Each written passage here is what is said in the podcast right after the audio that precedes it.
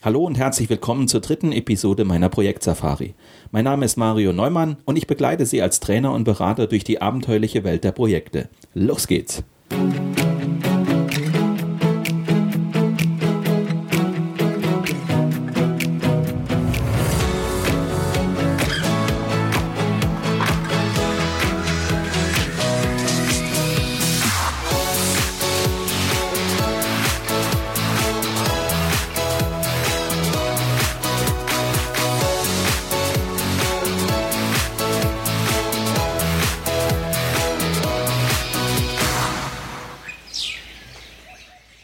Mit der Projektskizze haben wir uns erste Klarheit verschafft. Wir wissen nun, was unser Auftraggeber mit dem Projekt erreichen möchte. Das klingt gut, ist aber bestenfalls die halbe Miete. Einigkeit mit dem Auftraggeber bedeutet nämlich noch lange nicht, dass auch die anderen Beteiligten das Projekt verstanden haben. Und schon gar nicht, dass sie ihm in der geplanten Form zustimmen. Warum das große Chaos droht, wenn alle ihre Wünsche einbringen, das erfahren Sie in der heutigen Sendung. Außerdem lernen wir eine Vorgehensweise kennen, um in dieser kritischen Situation den Prozess sauber zu strukturieren. Also bleiben Sie dran und lassen Sie sich inspirieren von der dritten Episode meiner Projektsafari.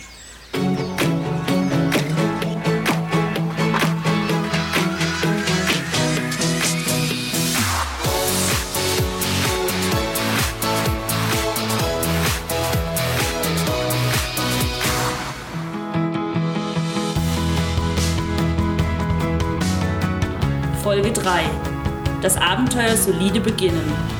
Klarheit schaffen über die Projektanforderungen.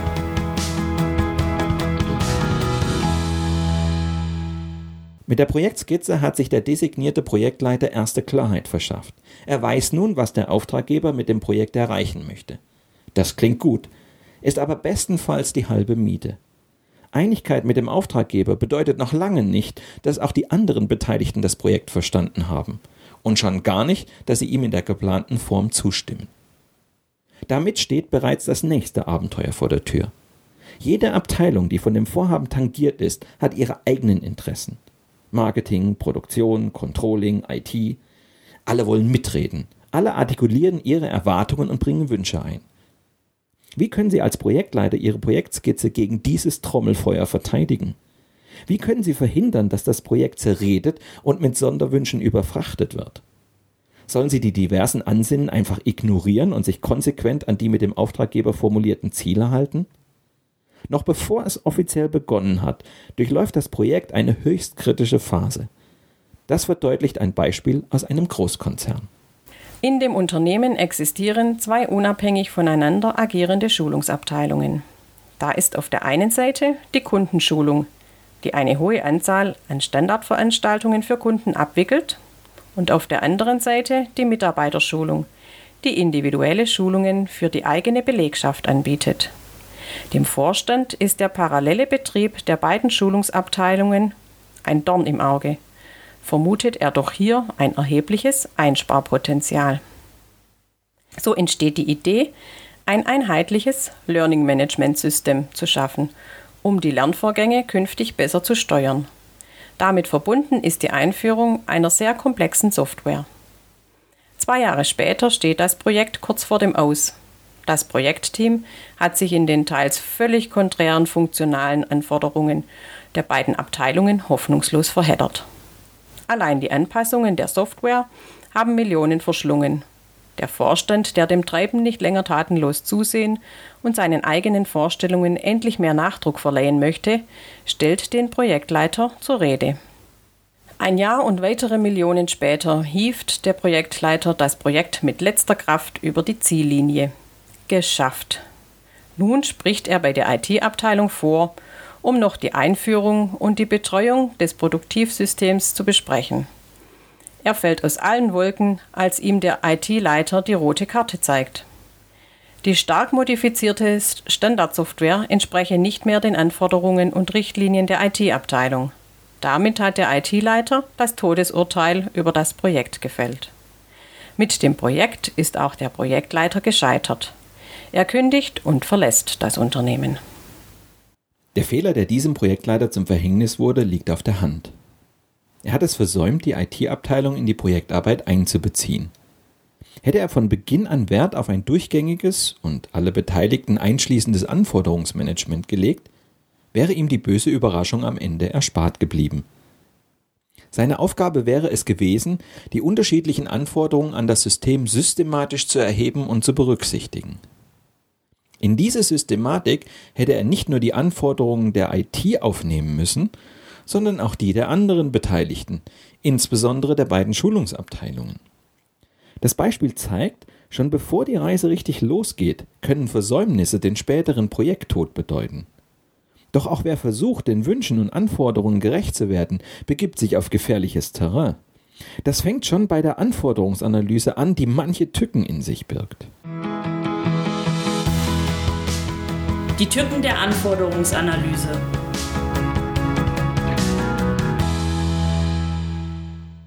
Es scheint einfach.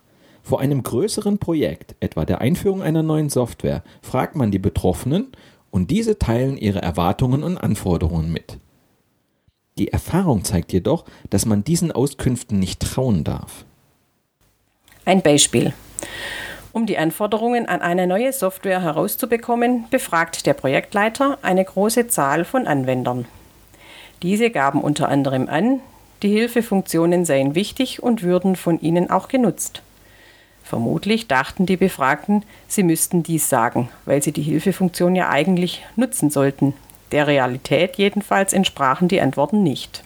Der Projektleiter verließ sich jedoch auf das Befragungsergebnis und tappte prompt in die Falle. Die Software, die das Projektteam entwickelte, war nicht selbsterklärend, sondern setzte die Lektüre von Hilfetexten voraus. Da nun kaum ein Anwender diese Texte studieren mochte, liefen die Fachabteilungen Sturm gegen die Software. Sie enthalte viel zu viele schwer verständliche Funktionen. Der Fall ist typisch. Bewusst oder unbewusst erteilen viele Anwender nicht über ihr tatsächliches Verhalten Auskunft, sondern schildern eher, wie sie sich gerne verhalten würden. Heraus kommt dann ein idealtypischer Verhaltensablauf, der nur wenig mit der Realität zu tun hat. Vergleicht man bei einem Befragten Selbstaussagen und Beobachtungen durch Dritte, ergeben sich oft eklatant unterschiedliche Ergebnisse. Hinzu kommt, dass die Befragten gern alles benennen, was ihnen einfällt, anstatt sich nur auf die wenigen Anforderungen zu beschränken, die sie wirklich brauchen. Damit stellen sie dem Projektleiter ungewollt die nächste Falle. In der guten Absicht, den Bedürfnissen der Anwender entgegenzukommen, berücksichtigt er eine Vielzahl an Wünschen. Ergebnis ist dann oft eine viel zu komplizierte Lösung. Eine neue Software zum Beispiel hat eigentlich das Ziel, bestimmte Arbeiten zu erleichtern, erreicht jedoch das Gegenteil, wenn sie mit Anforderungen überfrachtet wird und zahlreiche, im Grunde unnötige Funktionen erfüllt. Herauskommt dann eine aufgeblähte Lösung, die berühmte eierlegende Wollmilchsau, etwa ein Anwendungsprogramm, das fast alles kann, aber vergleichsweise langsam und fehlerträchtig arbeitet, weil es zu komplex und im Detail unausgereift ist. Bei Softwareentwicklern ist dieses Phänomen unter dem Begriff Creeping Featureitis bekannt. Nach und nach werden immer neue Zusatzfunktionen in eine Software eingebaut, um ihre Marktchancen zu halten oder zu steigern. Doch damit erhöhen sich die Anforderungen an die Hardware, die Bedienung wird komplizierter und die Fehlerwahrscheinlichkeit wächst. Die Creeping Featureitis befällt längst nicht mehr nur IT-Projekte. Man denke etwa an die immer umfangreicher werdenden Bedienungsanleitungen von Elektrogeräten. Sie lassen darauf schließen, dass diese Geräte weit mehr Funktionen enthalten, als ein Anwender begreifen oder gar nutzen kann. Mit einem Projekt verfolgt der Auftraggeber ein bestimmtes Ziel. Er möchte eine Innovation entwickeln, ein neues Geschäftsfeld erschließen oder einen wichtigen Geschäftsprozess systematisch unterstützen. Doch im Projektverlauf schleichen sich immer neue Ideen und Wünsche ein. Spätestens, wenn die neu dazugekommenen Funktionalitäten nichts mehr mit dem ursprünglichen Projektziel zu tun haben, ist das Projekt an Creeping Featureitis erkrankt. Nicht nur das Projekt droht dann zu scheitern, weil es sich im Wirrwarr der Anforderungen verheddert hat, auch der Projektleiter selbst gerät in Gefahr. Gut möglich, dass er zwar die Ziellinie gerade noch erreicht, aber ein mangelhaftes Ergebnis abliefert. Die Folgen können für das Unternehmen teuer und für ihn persönlich unangenehm sein. Besonders ungemütlich wird es für einen Projektleiter, wenn plötzlich die Staatsanwaltschaft vor der Tür steht, wie etwa im Fall eines mittelständischen Automobilzulieferers. Der Projektleiter hatte sich allzu blauäugig vor den Karren eines Entwicklungsprojekts für eine neue Generation von Airbags spannen lassen. Eigentlich hätte er spezifische Anforderungen an die Sicherheit identifizieren, entsprechende Prüfungen durchführen und eine abschließende Dokumentation erstellen müssen. Doch er versäumte es, die Anforderungen mit den entsprechenden Fachleuten zu erarbeiten und im Projekt zu berücksichtigen. Als ein Jahr später Probleme mit dem Airbag auftraten, ermittelte die Staatsanwaltschaft am Ende auch gegen ihn. Der Projektleiter holt sich einen Architekten.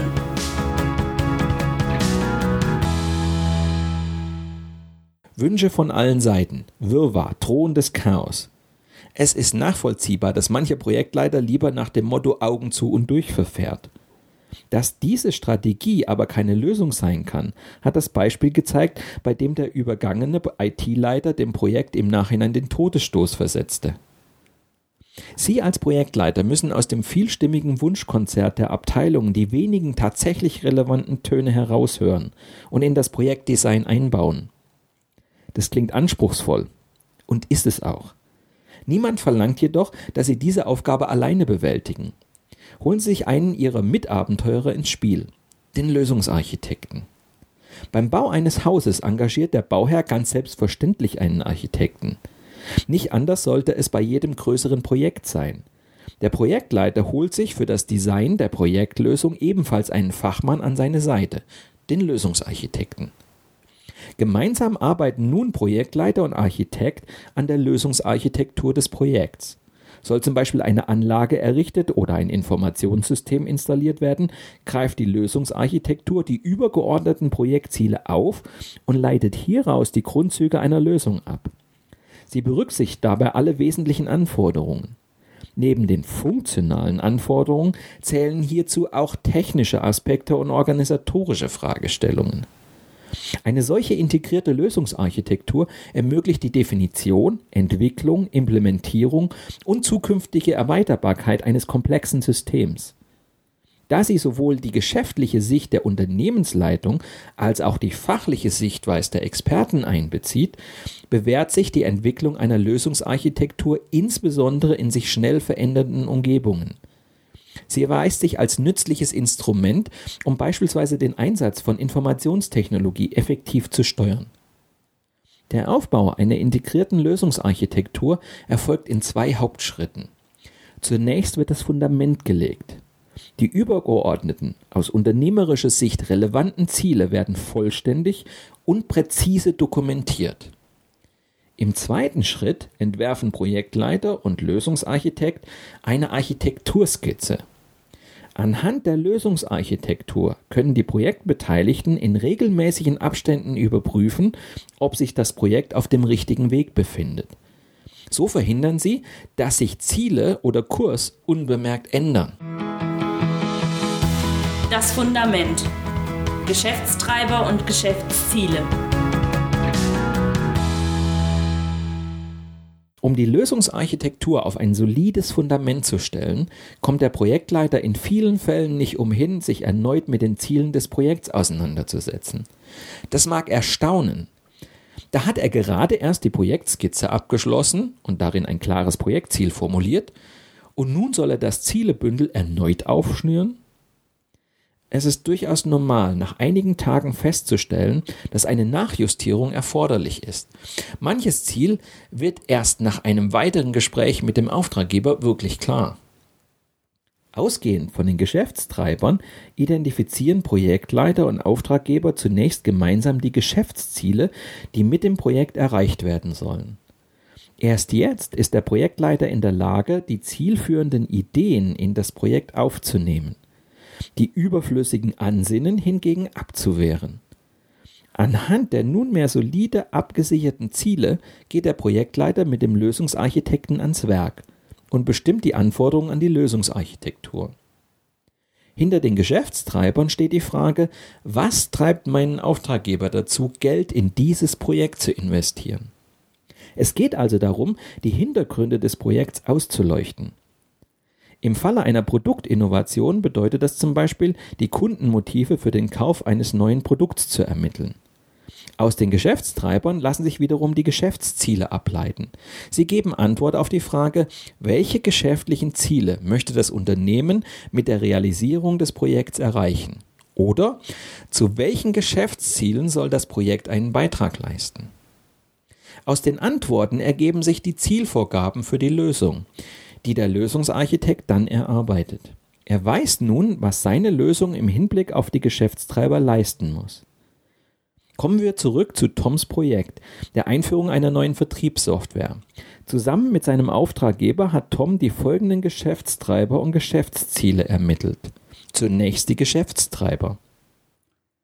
Ineffektivität in der Prozessausführung, zum Beispiel wegen Doppelarbeiten, sowie mangelnde Geschäftsprozessqualität, zum Beispiel durch Duplikate.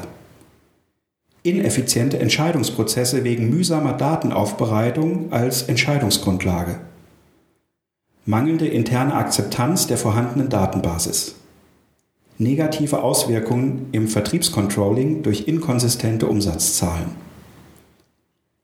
Daraus ergeben sich nicht zuletzt die Geschäftsziele. Einführung eines Key Account Managements. Die Devise lautet One Face to the Customer. Aufgabenübergreifende Harmonisierung der Vertriebsprozesse.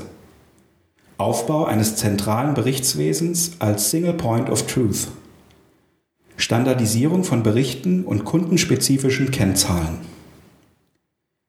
Aus den Zielen lassen sich nun konkrete Anforderungen für eine Lösung ableiten. Sie betreffen die geschäftlichen Anforderungen und die Funktionalität genauso wie die technischen Ansprüche und die organisatorischen Bedürfnisse. Dabei muss der Projektleiter auch unausgesprochene Erwartungen an eine Lösung beachten. Etwa, dass eine neue Software sich dem Nutzer intuitiv erschließt und ohne große Hilfetexte auskommt. Als Projektleiter stehen Sie vor der Herausforderung, unrealistische Wünsche zu identifizieren und konsequent abzulehnen. Nur so können Sie Widersprüche oder Enttäuschungen im weiteren Projektverlauf vermeiden. Zum anderen sollten Sie alle sinnvollen Anforderungen in die Projektarchitektur aufnehmen und nachvollziehbar darstellen. Nur so kann das Projektteam sie verstehen und erfolgreich in die Projektarbeit einbeziehen. Das Instrument der Wahl, um diese Herausforderung zu meistern, ist die Architekturskizze.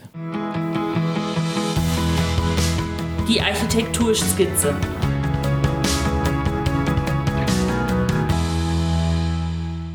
Die Architekturskizze baut auf dem Fundament, das heißt den Geschäftstreibern und Geschäftszielen auf. Sie stellt sicher, dass das Projektergebnis die geschäftlichen Anforderungen erfüllt, sämtliche Eigenschaften der Lösung also auf geschäftliche Begründungen zurückgehen und hält diese Begründungen explizit fest. Während wir in der Projektskizze die wesentlichen Zielsetzungen festgehalten haben, konzentrieren wir uns bei der Architekturskizze auf die Grundzüge der Lösung. Wie sieht das Projektergebnis aus? Was leistet die Lösung? Wie funktioniert sie?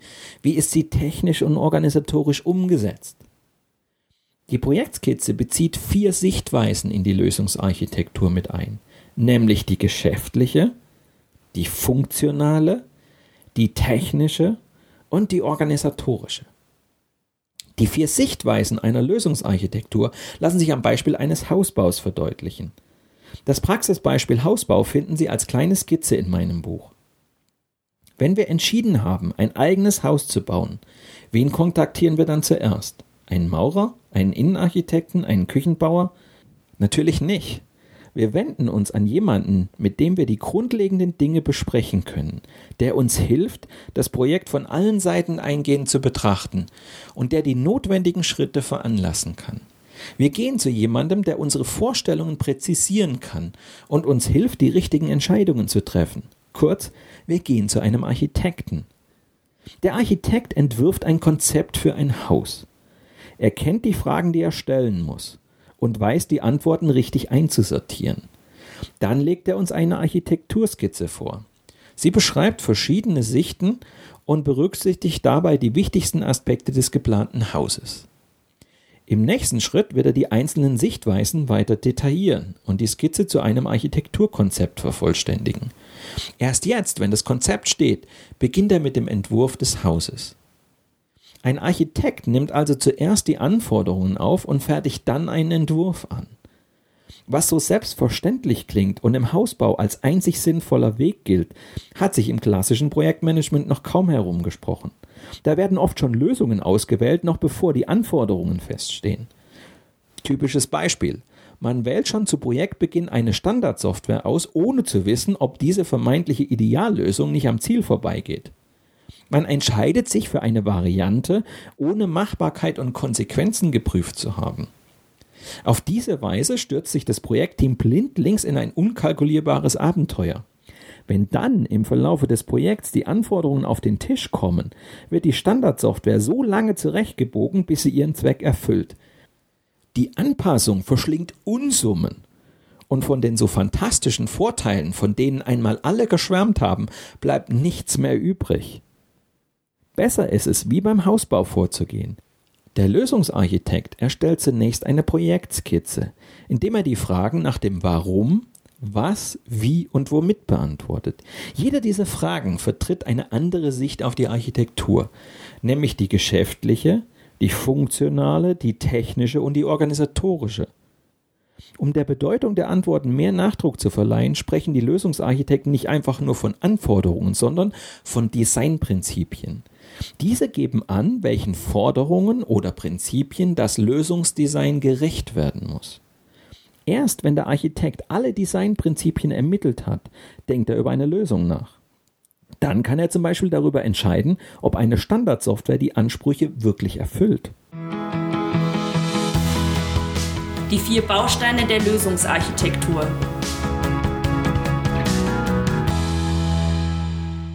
Um eine Architekturskizze zu erstellen, folgen wir am besten den vier genannten Sichtweisen, die sich in jeder integrierten Lösungsarchitektur wiederfinden sollten. Der geschäftlichen, der funktionalen, der technischen und der Implementierungssicht. Die folgenden Leitfragen weisen den Weg, um diese vier Bausteine einer Lösungsarchitektur zu erstellen und zusammenzufügen. Baustein 1.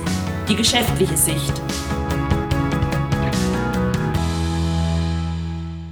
Die Kernfrage lautet, mit welchen Maßnahmen erreichen wir die geschäftlichen Ziele?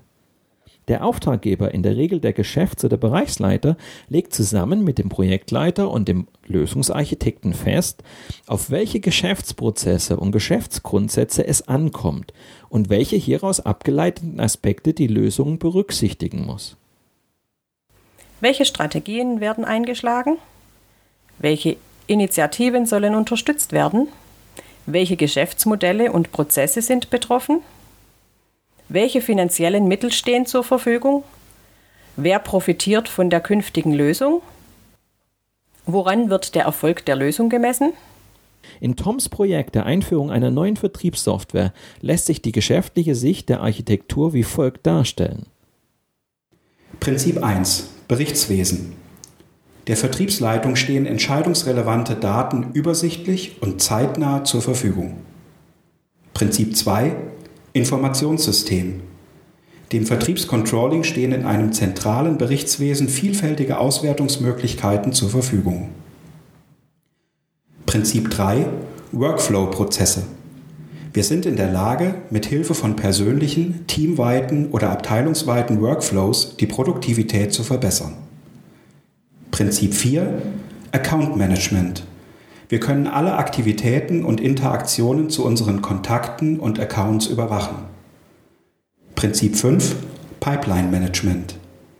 Wir können auf einfache Weise die Vertriebspipeline überwachen, um bessere Daten für die Finanzplanung zu erhalten. Baustein 2. Die funktionale Sicht. Die Kernfrage lautet, was soll die Lösung leisten? Wie soll sie funktionieren? Die funktionale Sicht beantwortet die Frage nach dem Funktionsumfang der künftigen Lösung. Systemanwender und Prozessverantwortliche sind nun die Ansprechpartner für den Projektleiter und sein Team. Gemeinsam definieren sie die Designprinzipien aus funktionaler Sicht. Hierbei dienen die Designprinzipien der geschäftlichen Sicht als ständiger Bezugspunkt. In die Architektur dürfen deshalb nur solche funktionalen Anforderungen eingehen, die dazu dienen, die geschäftlichen Ziele zu unterstützen. Streng genommen dürfte es daher am Ende keine funktionalen Anforderungen geben, die nicht auf mindestens eine geschäftliche Anforderung einzahlen. Was soll die fertige Lösung leisten? Wie soll die Lösung genutzt werden? Welche Services soll die Lösung bieten? Welche Informationen liefert sie? Für wen? Von welcher Qualität muss die Lösung sein? Auch Tom hat für sein Projekt die funktionale Sicht der Lösungsarchitektur herausgearbeitet. Aus unserem geschäftlichen Designprinzip 1, dem Berichtswesen, leiten wir zwei funktionale Designprinzipien ab, nämlich die KPIs und die Scorecard. Prinzip 1 Key Performance Indicator KPI. Ein Vertriebsleiter kann sich wichtige KPIs in Echtzeit anzeigen lassen. Prinzip 2 Sales Scorecard. Die Vertriebsleitung kann Informationen aus der Finanz-, Kunden-, Prozess- und Produktperspektive abrufen. Aus unserem geschäftlichen Designprinzip 2, dem Informationssystem, leiten wir drei weitere funktionale Designprinzipien ab, nämlich die integrierten Vertriebsberichte, die Trendanalysen und die Vertriebsszenarien. Prinzip 3. Integrierte Vertriebsberichte. Das Vertriebscontrolling kann detaillierte Analysen durchführen, ohne die IT-Abteilung in Anspruch nehmen zu müssen. Prinzip 4 Trendanalysen. Das Vertriebscontrolling kann Trendanalysen durchführen. Prinzip 5 Vertriebsszenarien. Das Vertriebscontrolling kann Analysen mit Prognosefunktionen nutzen, um wesentliche Vertriebsszenarien zu identifizieren. Baustein 3 die technische Sicht. Die Kernfrage lautet, wie soll die Lösung arbeiten? Nun werden die Techniker mit den funktionalen Anforderungen konfrontiert. Sie müssen sich Gedanken darüber machen, wie die funktionalen Anforderungen technisch umgesetzt werden können. Neben dem Projektteam, dem meist auch Lösungsentwickler und technische Berater angehören, werden gegebenenfalls weitere Fachexperten hinzugezogen. Die bereits vorliegenden Designprinzipien aus funktionaler Sicht bilden den Bezugspunkt für die Definition der technischen Sicht. Es werden technische Anforderungen definiert, die dazu dienen, eine oder mehrere funktionale Anforderungen zu realisieren. Gleichzeitig kommen technische Designprinzipien hinzu, die technologische Standards aufgreifen, welche im Unternehmen berücksichtigt werden müssen. Wie soll das System strukturiert und konstruiert werden? Was sind die Schnittstellen und andere Einschränkungen? Welche Applikationen und Daten werden benötigt? Wie soll die Infrastruktur aussehen? Welche Standards sollen gelten? Wie soll die Qualität gewährleistet werden? Für Toms Projekt ergibt sich folgende Sicht der Lösungsarchitektur. Für die Realisierung der funktionalen Designprinzipien 1 bis 5 benötigen wir ein Data Warehouse, das heißt, wir sammeln die in den operativen Systemen vorhandenen Daten in einer zentralen Datenbank und stellen diese Daten dem Anwender bereit. Für die Realisierung der funktionalen Designprinzipien 1 bis 3 benötigen wir ein Kennzahlencockpit.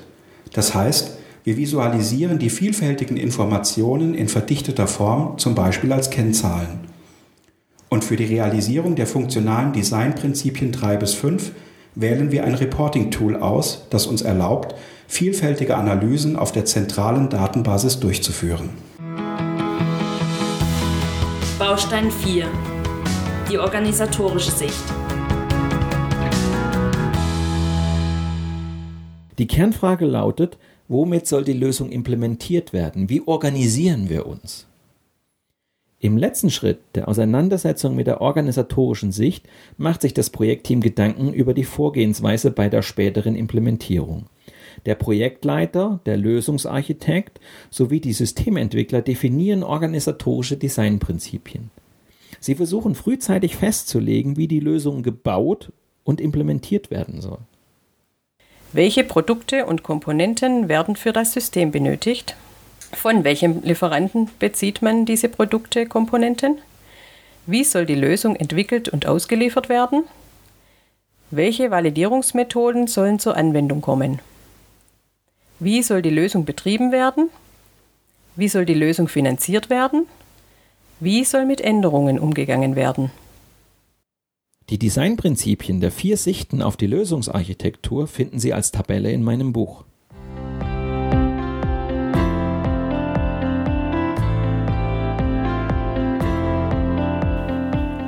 werfen wir einen Blick in Toms Tagebuch.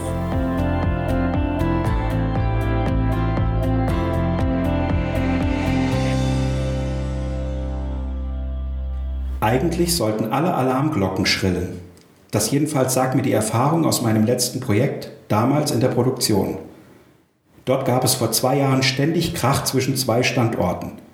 Hier in Stuttgart klagte man über die ständige Überlastung während man sich am Bodensee über ungenutzte Kapazitäten beschwerte. Auch in diesem Projekt sollte besagte Standardsoftware für eine rund erneuerte Auftragssteuerung sorgen. Sechs Monate später hatte ich den Salat. Die neue Software lief zwar, aber erreicht hatten wir nichts. Mit der Lösung sind wir meilenweit am Ziel vorbeigeschossen. Im nächsten Steuerungsausschuss ging es dann rund.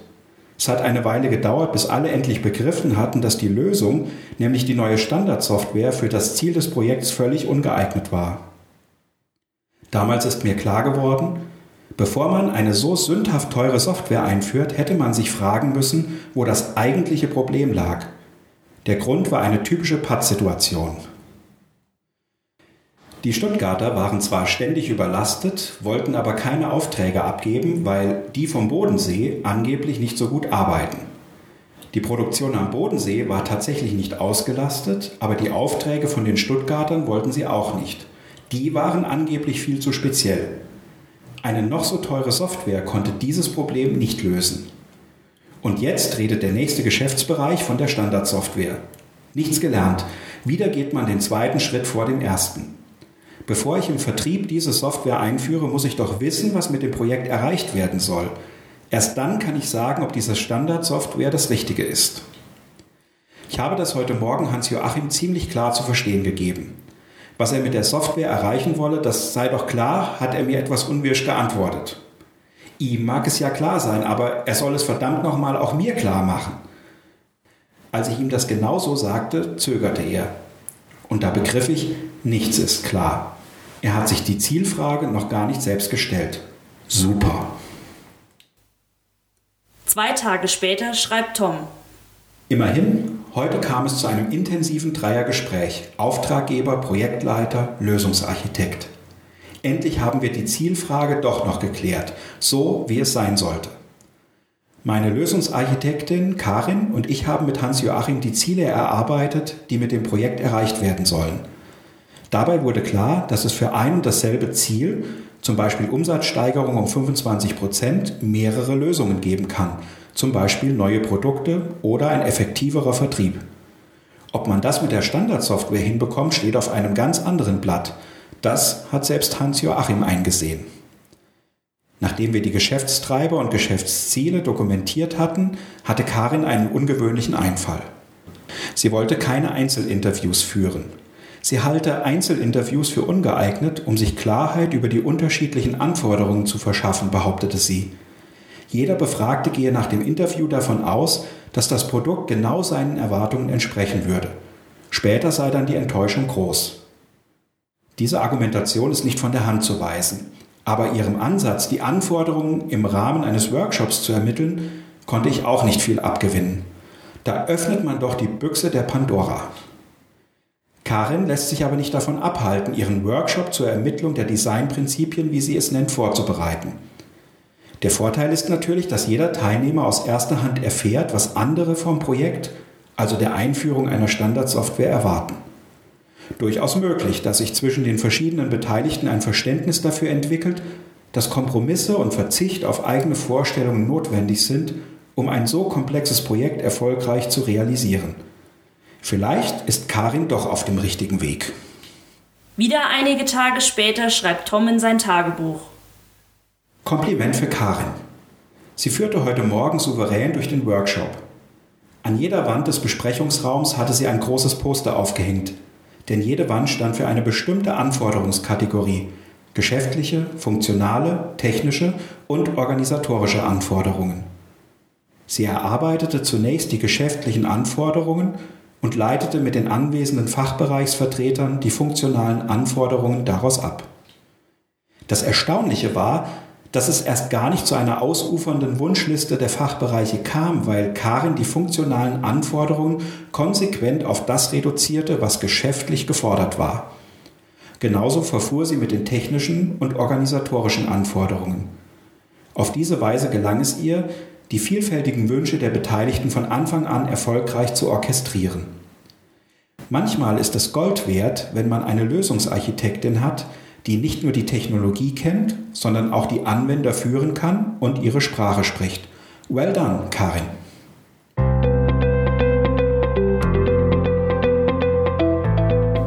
Einige Dinge, die Tom dabei klar geworden sind. Für ein und dasselbe Ziel kann es mehrere Lösungen geben. Ziele sind deshalb stabiler als Lösungen. Nach dem Bedarf an Funktionen und Features befragt, neigen Befragte dazu, alles zu benennen, was sie kennen, nicht aber das, was sie brauchen. Gerade bei der Anforderungsanalyse ist ein Lösungsarchitekt wichtig, der das Geschäft und die Technologie gleichermaßen versteht. In der Anforderungsanalyse sind Workshops besser als Einzelinterviews. Sie fördern das gegenseitige Verständnis und fördern frühzeitig die Suche nach Kompromissen. Geschäftliche, funktionale, technische und organisatorische Anforderungen müssen aufeinander aufbauen. Das führt dazu, dass Lösungen nicht ausufern, sondern schlank bleiben.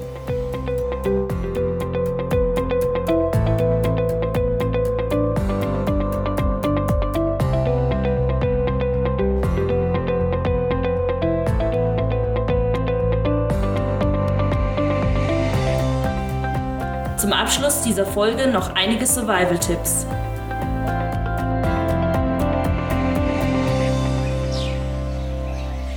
Die unterschiedlichen Erwartungen der Projektbeteiligten an das Projektergebnis bereiten manche böse Überraschung. Wenn Sie als Projektleiter nicht von Anfang an Struktur in das Stimmengewirr bringen, läuft das Projekt schnell aus dem Ruder. Die Anforderungsanalyse ist kein Wunschkonzert. Nicht die Wünsche der Anwender zählen, sondern ihre Bedürfnisse. Und diese müssen sich aus den Geschäftszielen ableiten. Setzen Sie klare Grenzen, abgeleitet aus eindeutigen Zielen. Ansonsten besteht die Gefahr, dass andere Personen gute Ideen haben, welche Funktionalitäten man noch aufnehmen sollte. Dokumentieren Sie die Geschäftstreiber und Ziele zu Beginn vollständig und präzise und leiten Sie daraus die geschäftlichen, funktionalen, technischen und organisatorischen Anforderungen ab. Die Anforderungen müssen einfach, verständlich und zugleich eindeutig formuliert sein, sodass kein Interpretationsspielraum bleibt. Legen Sie fest, inwieweit bestimmte Stakeholder das Projektergebnis beeinflussen dürfen. So darf der Betriebsrat Ansprüche an den Datenschutz oder die Barrierefreiheit stellen, nicht aber zusätzliche Funktionalitäten fordern. Diese und viele weitere Survival-Tipps können Sie auch in meiner Projekt-Safari-App nachlesen. Auf knapp 500 digitalen Karteikarten finden Sie geballtes Wissen, Survival-Tipps und Rüstzeug, um sich gut auf ein anstehendes Projekt vorzubereiten, aufkommende Hürden im Projekt zu überwinden und Ihre Projektziele sicher zu erreichen. Sie erhalten die App für Ihr Tablet kostenlos bei iTunes und im Google Play Store.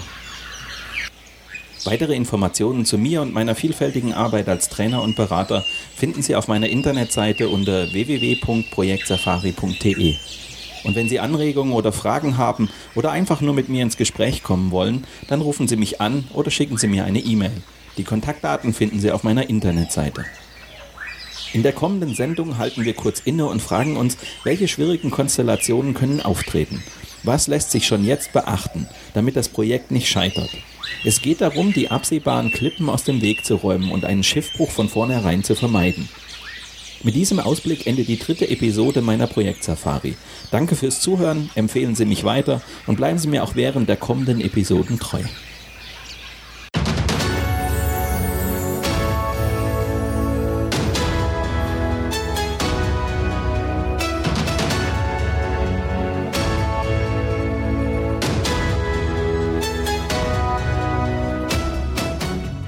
Die Projekt-Safari gibt es immer dann, wenn Sie wollen.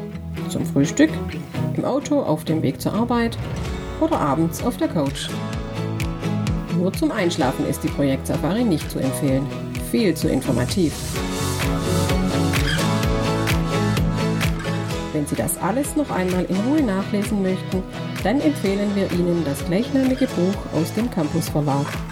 Weitere Folgen dieses Hörbuchs finden Sie in unserem Blog unter projektsafari.de, bei iTunes oder in einigen anderen Podcast-Plattformen. Und neue Episoden gibt es jeden Freitag.